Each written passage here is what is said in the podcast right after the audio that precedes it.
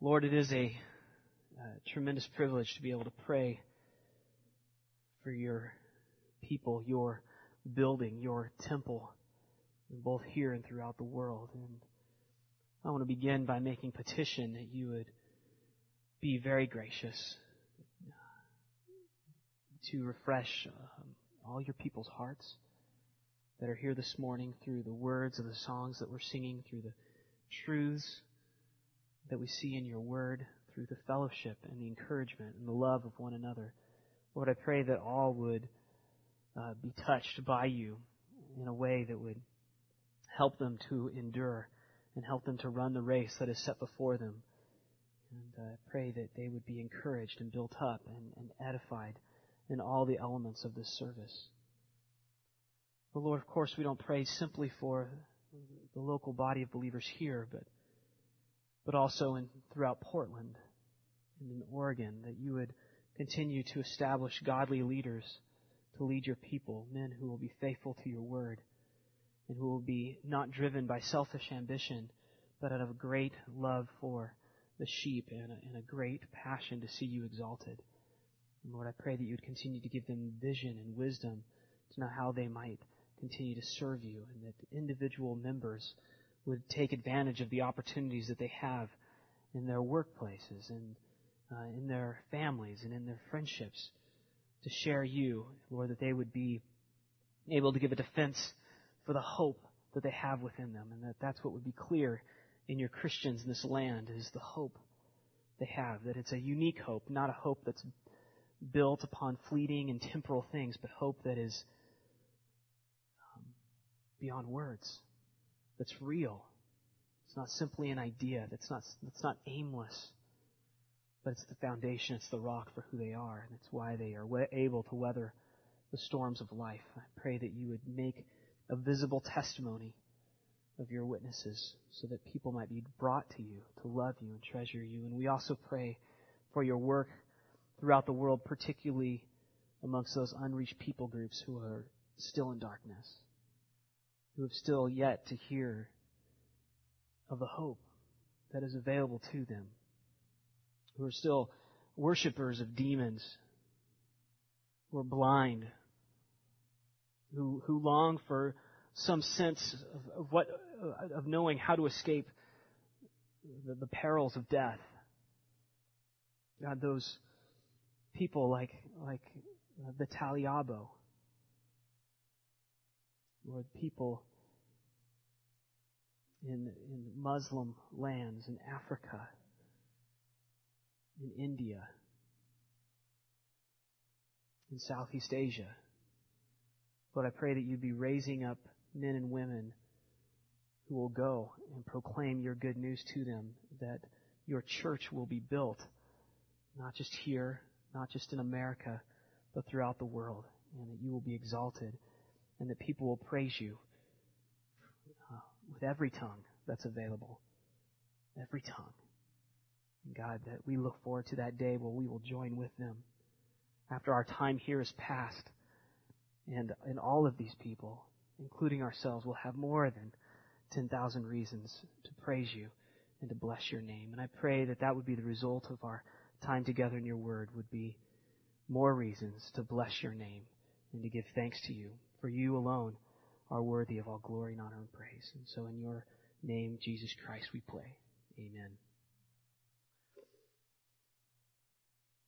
Picture in your mind an imaginary land that is covered with thick darkness. A land where there is a complete absence of light.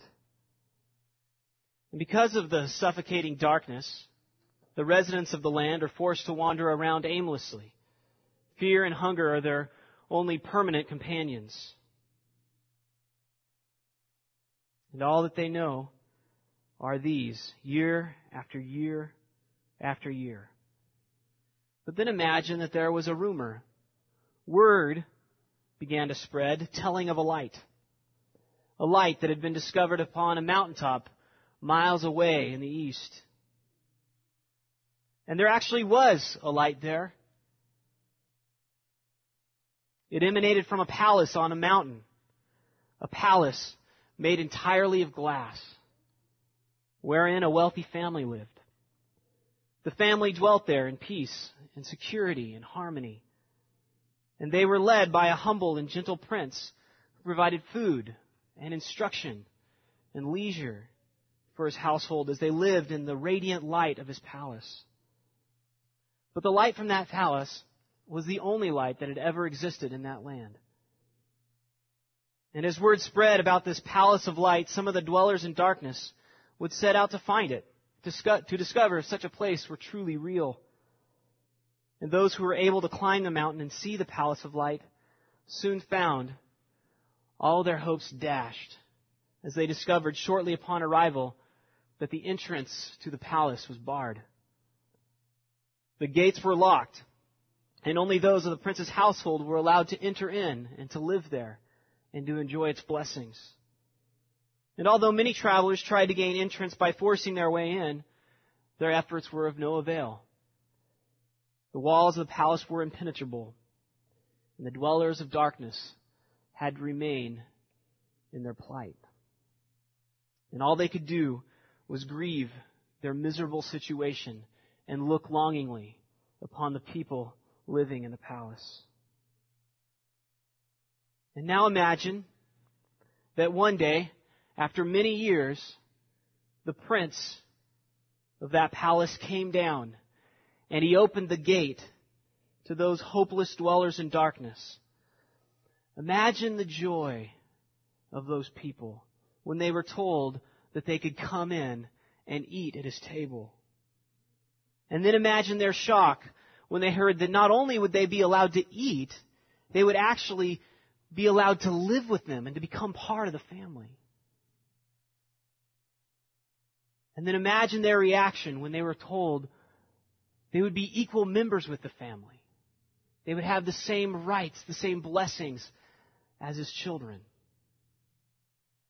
This was the awesome news that Paul was sharing with the Ephesian church in Ephesians chapter 2. And it's helpful to be reminded that the Jews, whom he was talking about earlier in the chapter, had been instructed from the beginning of the nation of Israel to be utterly distinct from all people groups. Everything about the nation of Israel was to be different.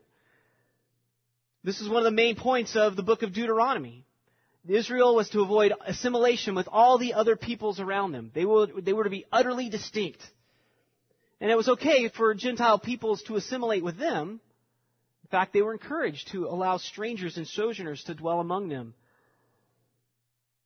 But the Jews were not allowed to embrace any sort of Gentile worship practice which at that time period really kind of embraced everything.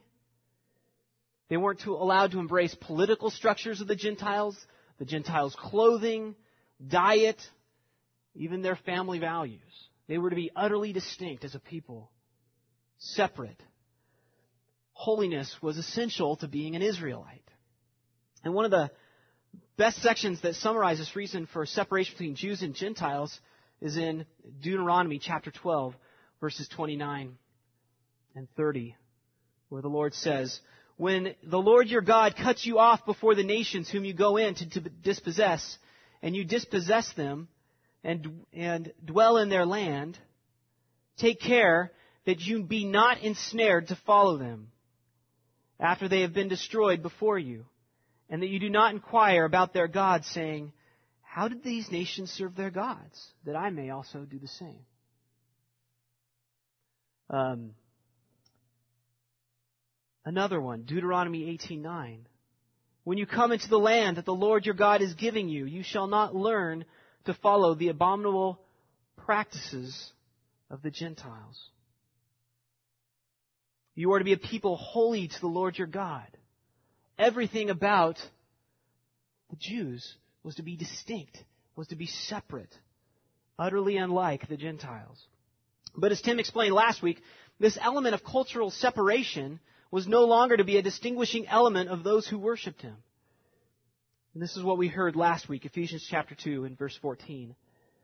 For he himself is our peace, who has made us both one and has broken down in his flesh the dividing wall of hostility by abolishing the law of commandments expressed in ordinances that he might create in himself one new man in place of the two, so making peace, and might reconcile us both to God in one body through the cross, thereby killing the hostility. And he came and preached peace to you who were far off, and peace to those who are near. For through him we both have access in one spirit to the Father. And then in verse 19, our first verse today. So then you no longer are stranger and aliens, but you are fellow citizens with the saints and members of the household of God. So the first point on the outline that I have is we are a new family in the church. We're a new family. God has established a new family in the church. So instead of being separated from Israel and God, the Gentiles, all the Gentile peoples are now considered part of God's family. And in particular, the Ephesians are no longer strangers and aliens like they once were. So let's look at first at these, these two words, strangers and aliens, because they're helpful in understanding what, what it would, would have been like to be a Gentile at this time period. The word stranger more or less refers to a traveler in a foreign country. Um, they would have no rights except for those that might have been agreed upon by a treaty. But it's also helpful to recognize that the word stranger uh, in these ancient languages was um, a synonym of an enemy. So they would have been viewed with suspicion. And the second word, alien, has a more permanent aspect than that of a, a stranger or a traveler. It refers to one who would be like an, a resident alien, an expatriate who was living in that other foreign land. Uh, in our day, it'd be like with a visa. So both terms indicate people who have no citizenship in the country and therefore they have no rights. Now, the thought to us of being a traveler in a foreign country might sound appealing, maybe somewhat romantic, exciting. Hey, you know, we, we want to travel the world. But it was just the opposite case at this time period. Because in the ancient world, there were no international laws to protect travelers.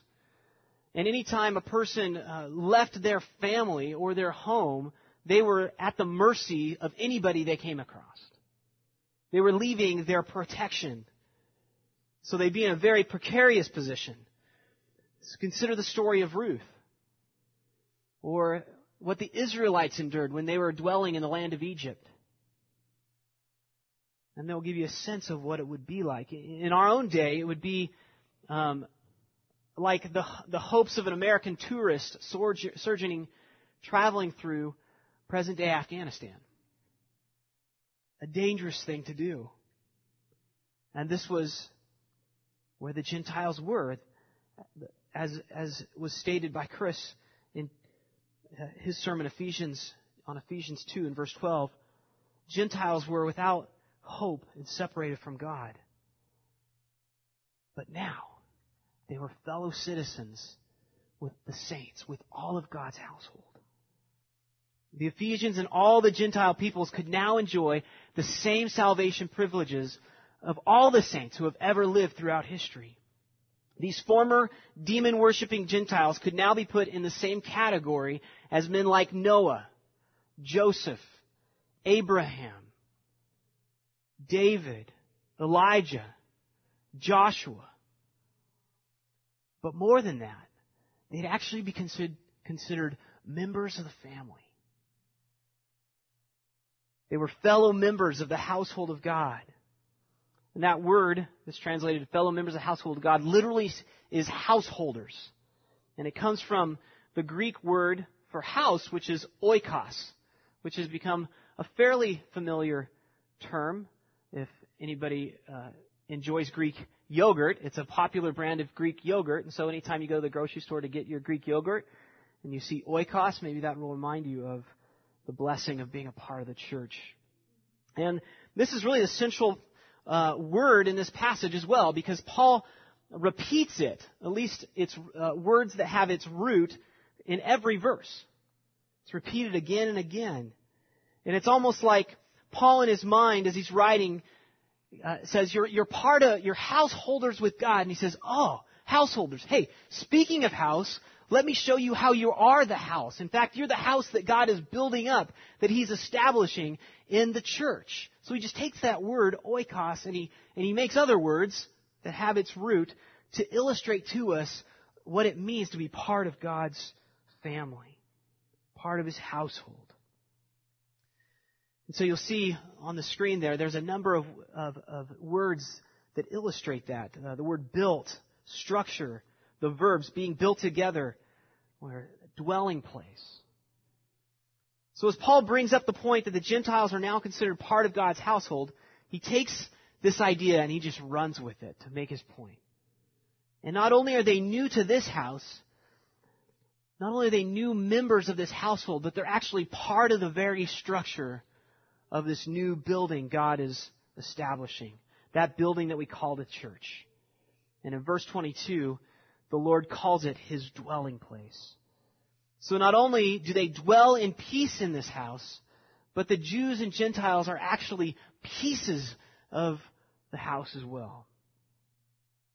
Which brings us to our next verse in verse 20.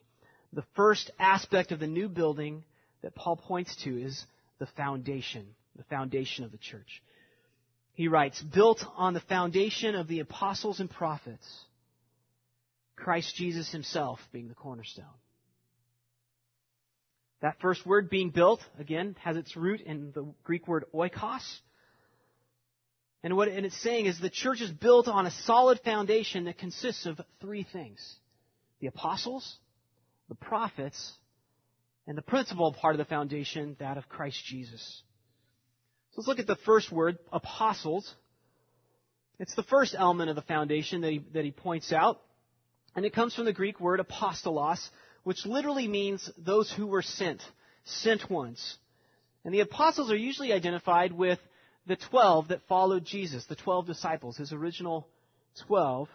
And they were those whom he sent out under his authority to preach the gospel to all the nations, as we see in Matthew 28. However, it's uh, helpful also to recognize that the twelve were not the only people to have the title of apostle. Probably the most well known is that of Paul. He calls himself one as untimely born. But he was designated as the apostle to the Gentiles, in fact. Which is why, of course, he's writing to the Ephesians. But not only was Paul given this title, the title is also applied to Barnabas, who was sent out from the church of Antioch to help Paul in his church planting ministry among the Gentiles. But not only Paul and Barnabas, but also James, the Lord's brother, has this title. And in Romans 16:7, he applies the title to Andronicus and a man named Junius. People, I'm guessing, uh, many of us have never heard of. But they were apostles. And apparently these were men like Barnabas who had been deployed from their local church, sent out to continue this work of spreading the gospel to people who had not yet received it. And of course, these men would not have the same authority as the original twelve. They would not have the authority even as Paul, who had been directly commissioned by Christ. Yet they would have had significant authority amongst these new people whom they were preaching the gospel to because they would be the ecclesiastical experts, the theological experts in these, amongst these new people groups. They would be laying the foundation with the gospel and with the doctrine that they had also learned from the churches that they had sent out. And I believe that these are the kinds of apostles who are being referred to here in Ephesians chapter 2, but also in Ephesians chapter 4. They served as foundations to the church because they were the first men sent out to these people groups to hear the gospel. And the second word is the word prophets. And they're frequently mentioned along with the apostles. And in fact, in the book of Ephesians, the apostles and prophets are mentioned together three times, which gives a hint that their ministries were somehow linked, at least to some extent. And the word literally means those who speak forth or proclaim. And there are many references to prophecy in the Old and New Testaments. In the Old Testament, the prophets were those who delivered the word of God to people, who the people um, who God uh, spoke directly to, and who would reveal His will and His revelation to, and they would bring uh, these prophecies to God's people, instructing them how to live, calling them to repentance, or often uh, revealing their future plan, God's future plan for the nation. And they did this again by receiving direct revelation from God. And they were to speak word for word every word that God directed them to speak. Peter clarifies this point in his book.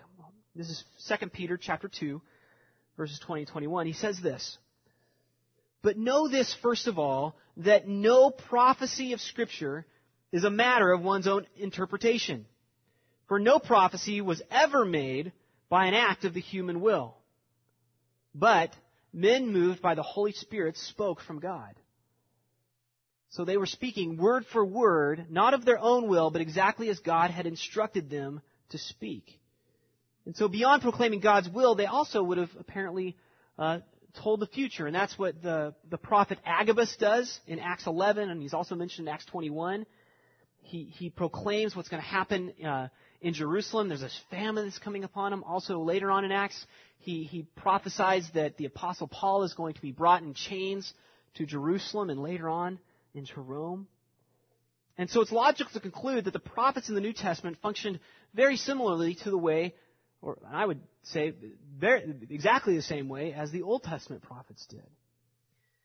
So, because when the early church began, the, the canon of Scripture, all the Scriptures had not been compiled.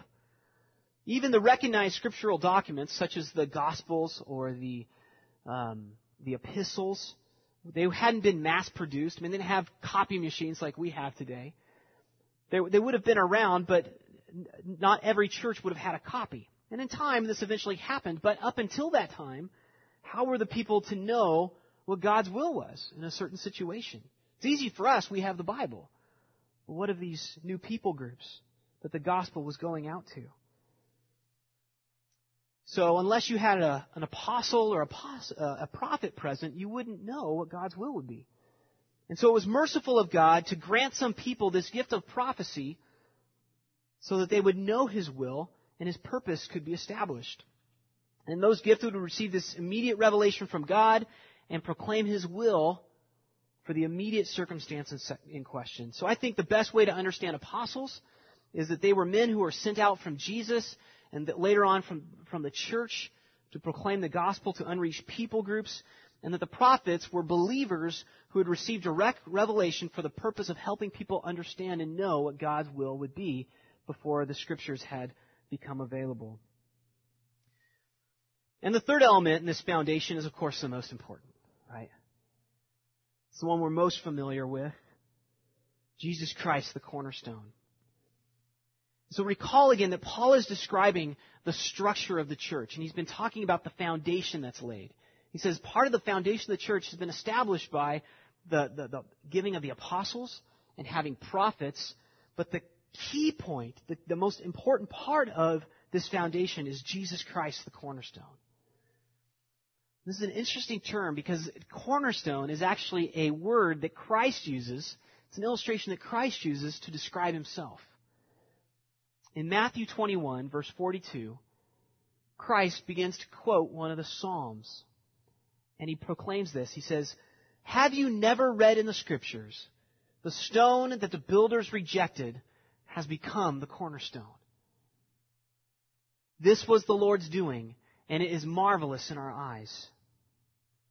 See, Jesus' point here is that the builders of the church were trying to establish God's kingdom. I shouldn't say the church, the, the builders, he's talking about the Jewish leaders, so they wouldn't be thinking so much of the church, but they were trying to establish God's kingdom. However, they rejected the most important stone of all, the cornerstone, because they saw him as worthless and even destructive to their aims. So the most important piece of the structure they were trying to establish, they threw out. But what they considered worthless, we, the church, worship. Worship. One of complete worth. The rejection of Jesus as the cornerstone is wild to consider. Especially when you recognize that it's the cornerstone that was the first stone laid in a building. And the builder would actually use it as a standard for placing all the other stones in that building. It'd be the standard for the bearings of the walls as they would go up. It was the principal stone that every other stone in the building would be measured against. So you can see why this metaphor is so fitting of Christ. Jesus himself is the beginning of God's new household. Without Christ, none of us have salvation. None of us are a part of the church. He has to be there because it's by his death and His sacrifice for us, taking the penalty that we deserve, that all of us get access into His kingdom. But it's only because of Him. So you have no Christ, you have no cornerstone, you have no building.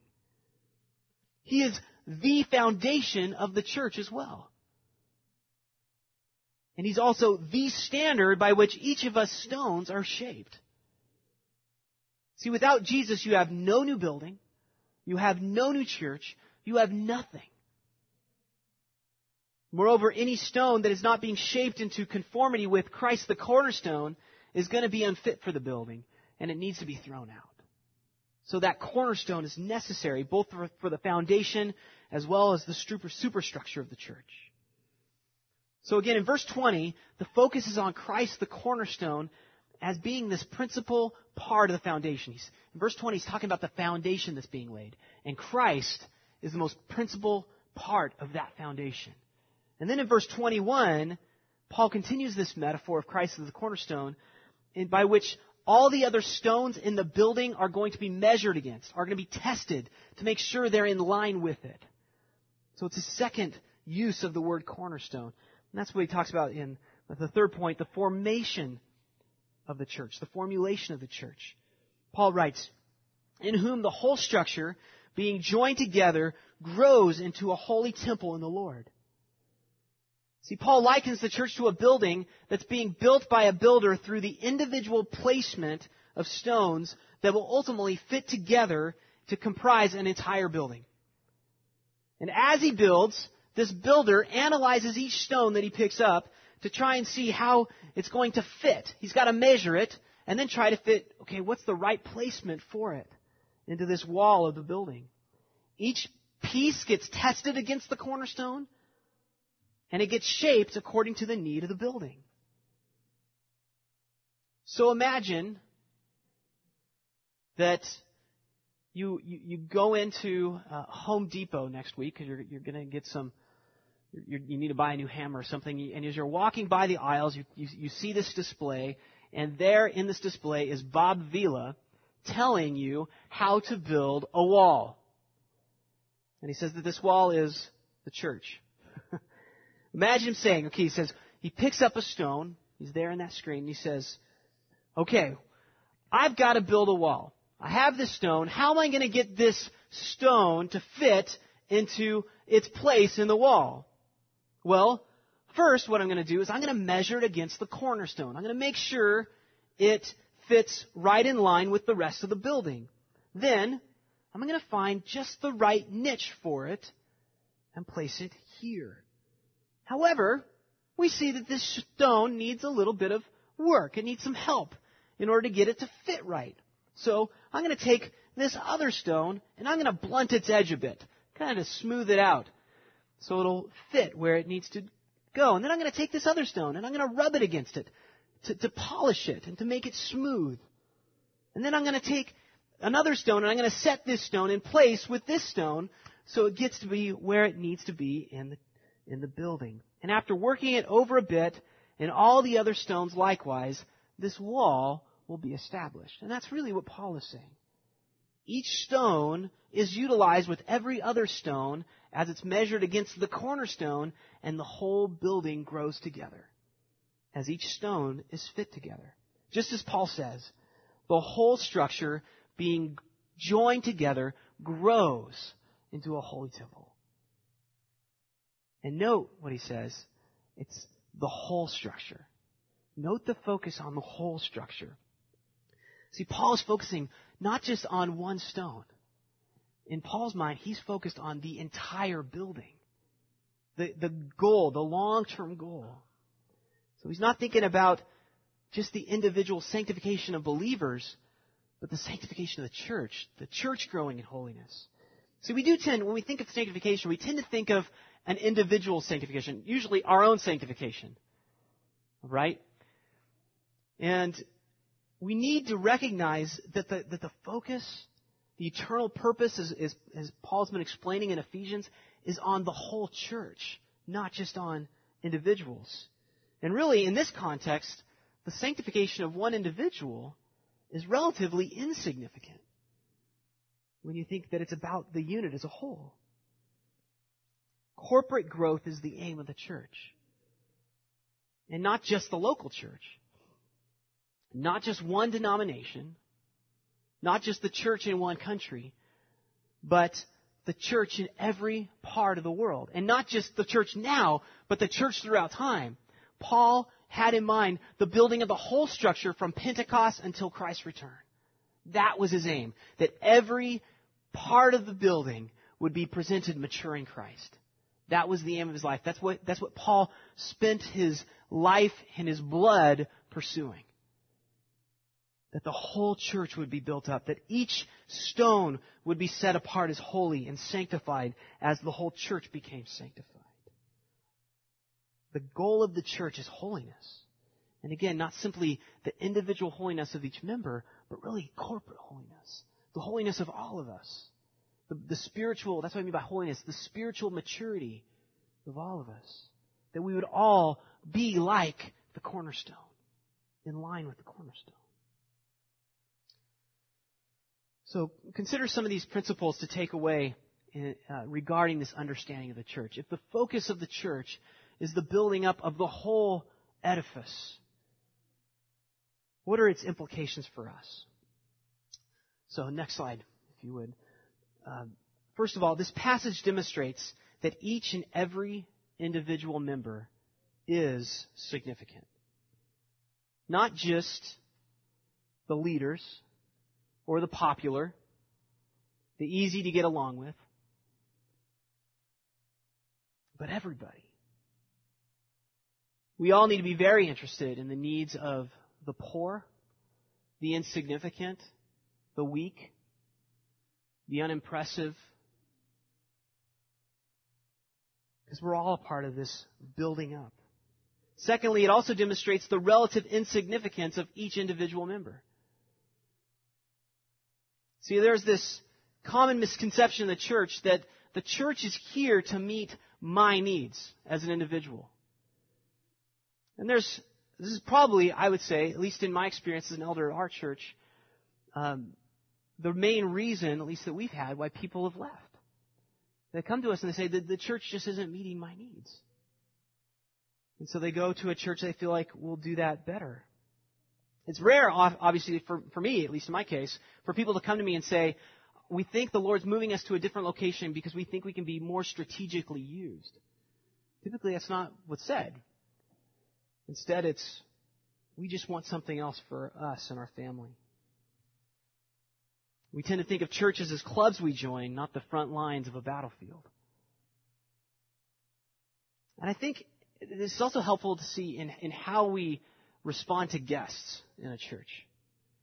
Um, and I would say this is mostly um, the fault of church leaders, uh, because the tendency often in, in, is when a, when a guest comes to the door, there's this pressure that church leaders have to, to build a big church. The more people you have, the, the more you can do as a church, and the more the more faithful, therefore, the more significant you are.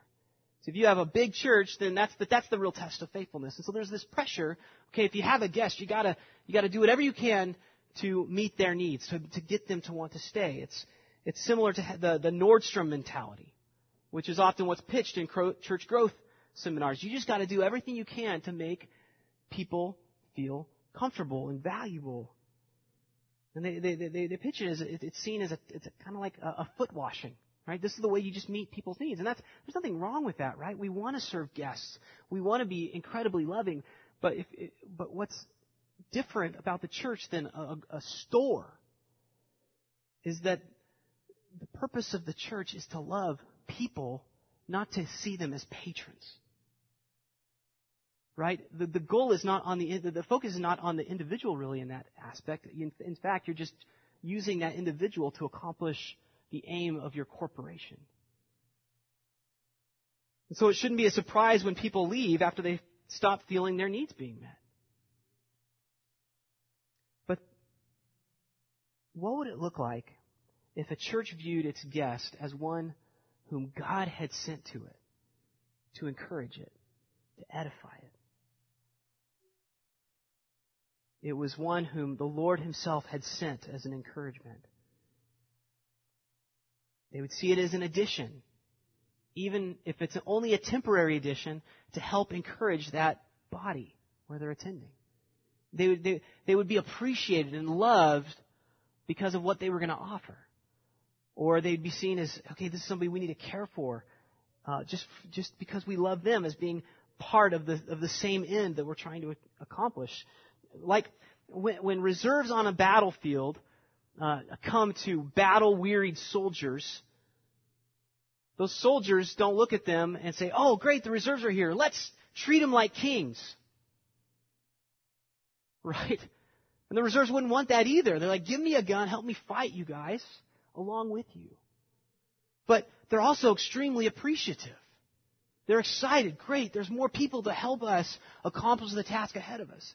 But again, the goal is, a, is about the task, accomplishing the mission. It's not about just meeting the needs, these felt needs.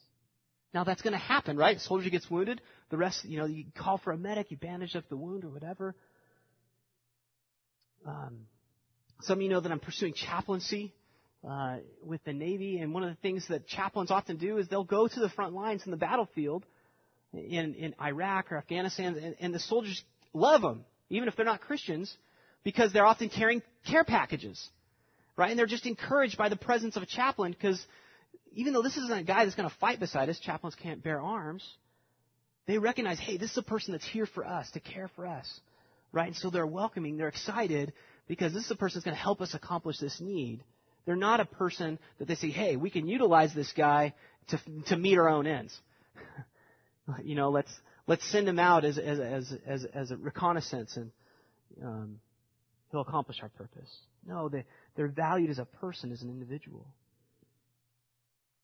And even you say, okay, that works for an unbeliever, that illustration, but, but what about an unbeliever? What if we have an unbeliever come in as a guest? Well, similarly, if you're on a battlefield and, and somebody from the enemy comes over and says, hey, I'm thinking about defecting, you know, you're not going to be angry at the person, but you're going to give them, uh, you want to convince them of the joys of fleeing the tyranny of Satan.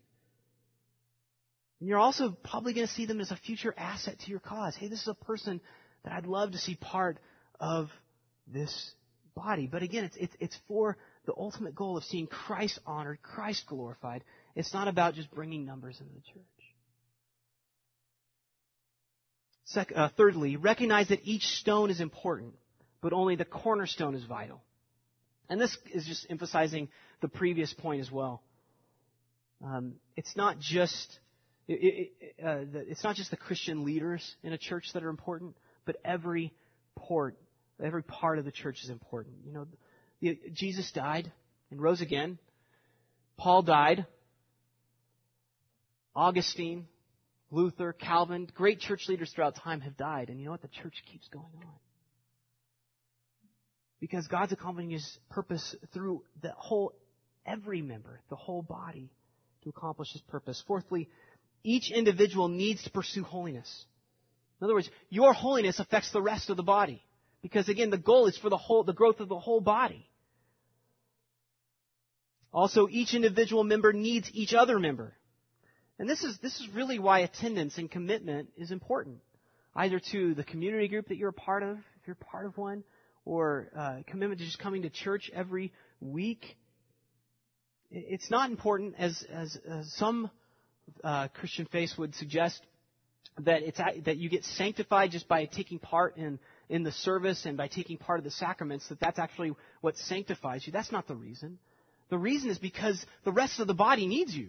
We need one another because we're in this together. We need one another to help one another grow, to encourage, and to edify one another. Each of us is dependent upon each other, other member.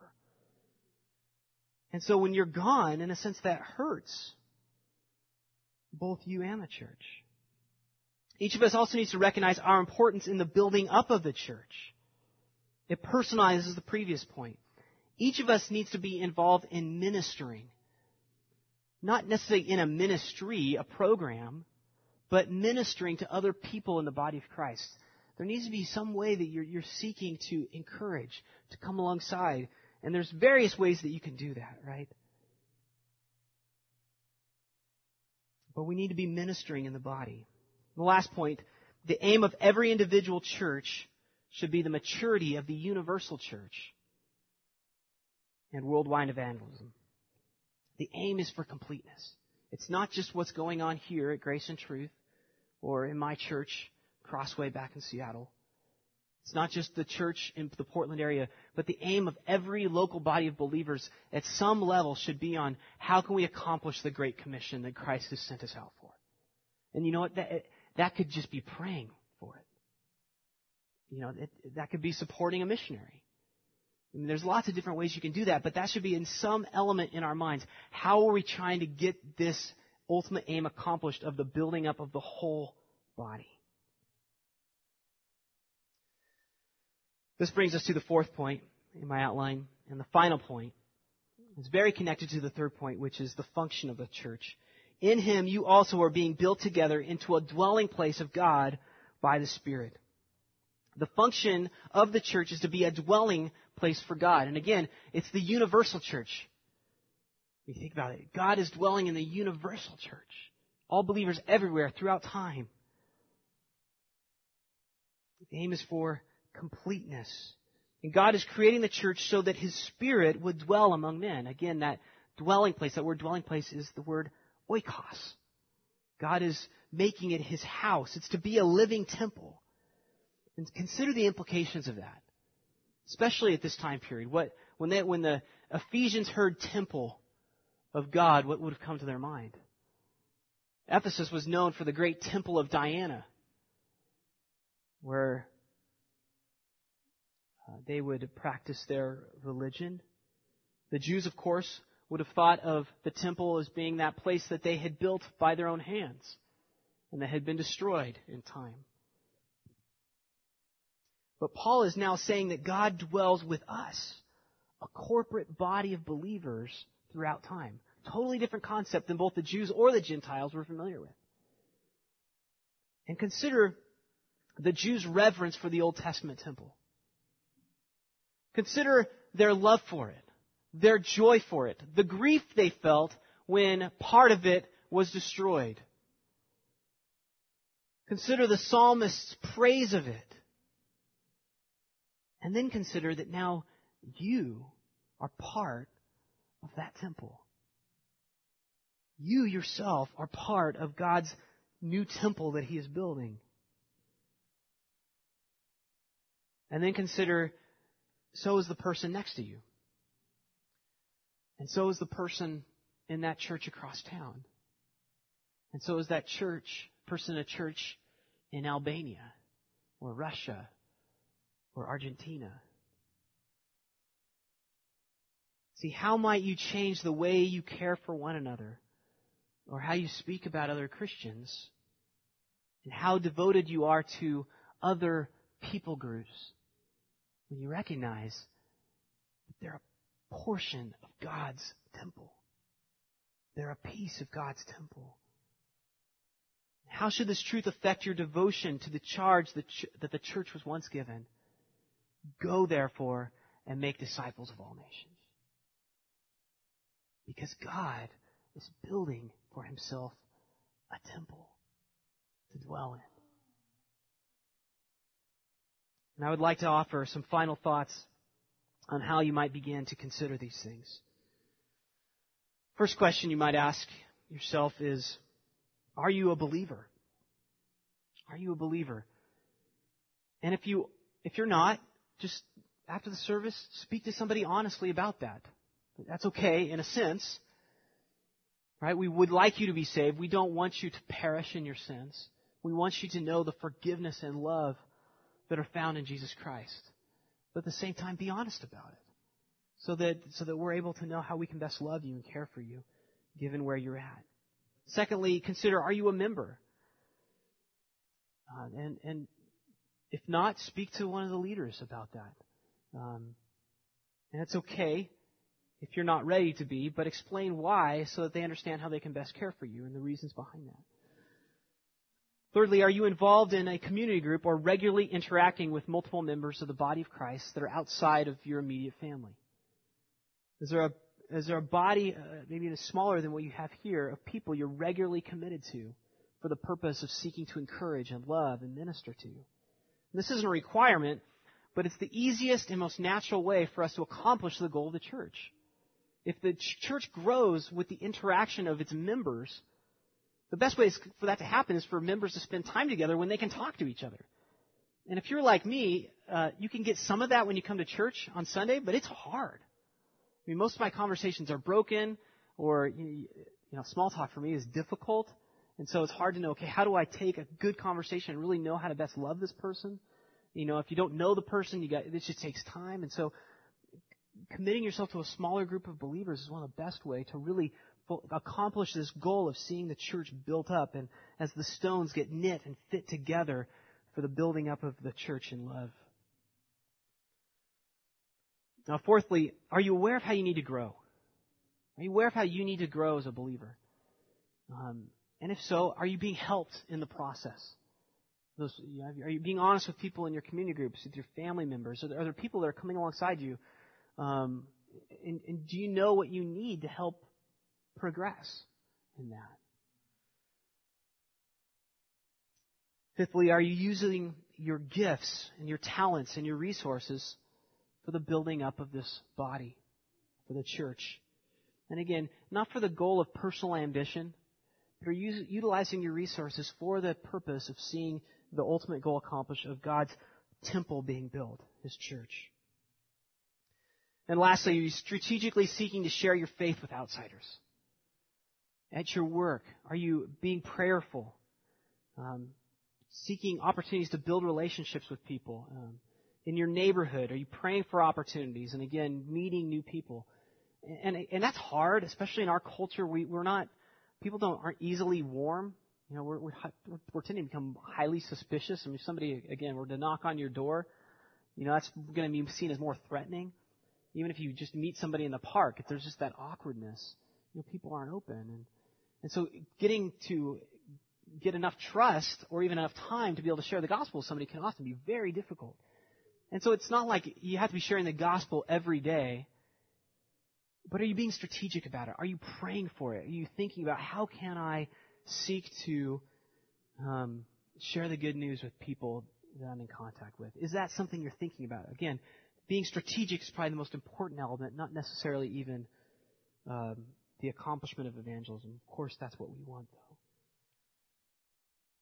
I want to close um, this with just a, a, a, personal illustration, not not of mine, but of a of a person who is in one of our small groups at our church, a close friend of mine, and my wife's Julie.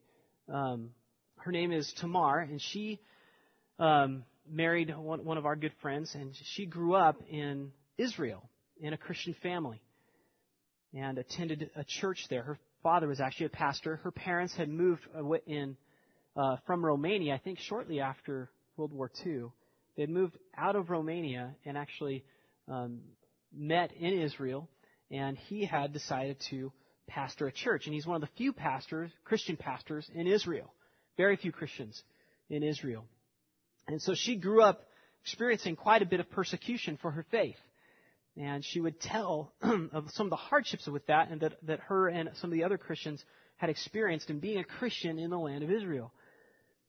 However, the result of this persecution was that so many members of their local body of believers in their town uh, were in, uh, inextricably close to one another. Whenever they would have a church event, the, the members would stay for hours and hours, and they would just hang out. Church would often last all day. They would meet in the morning, they wouldn't go home in the evening. Even on weeknights, they would spend time with one another. And part of that is because it was only in the church they actually felt uh, accepted and loved and cared for. In, in, in every sense, it was their family. It was their comfort.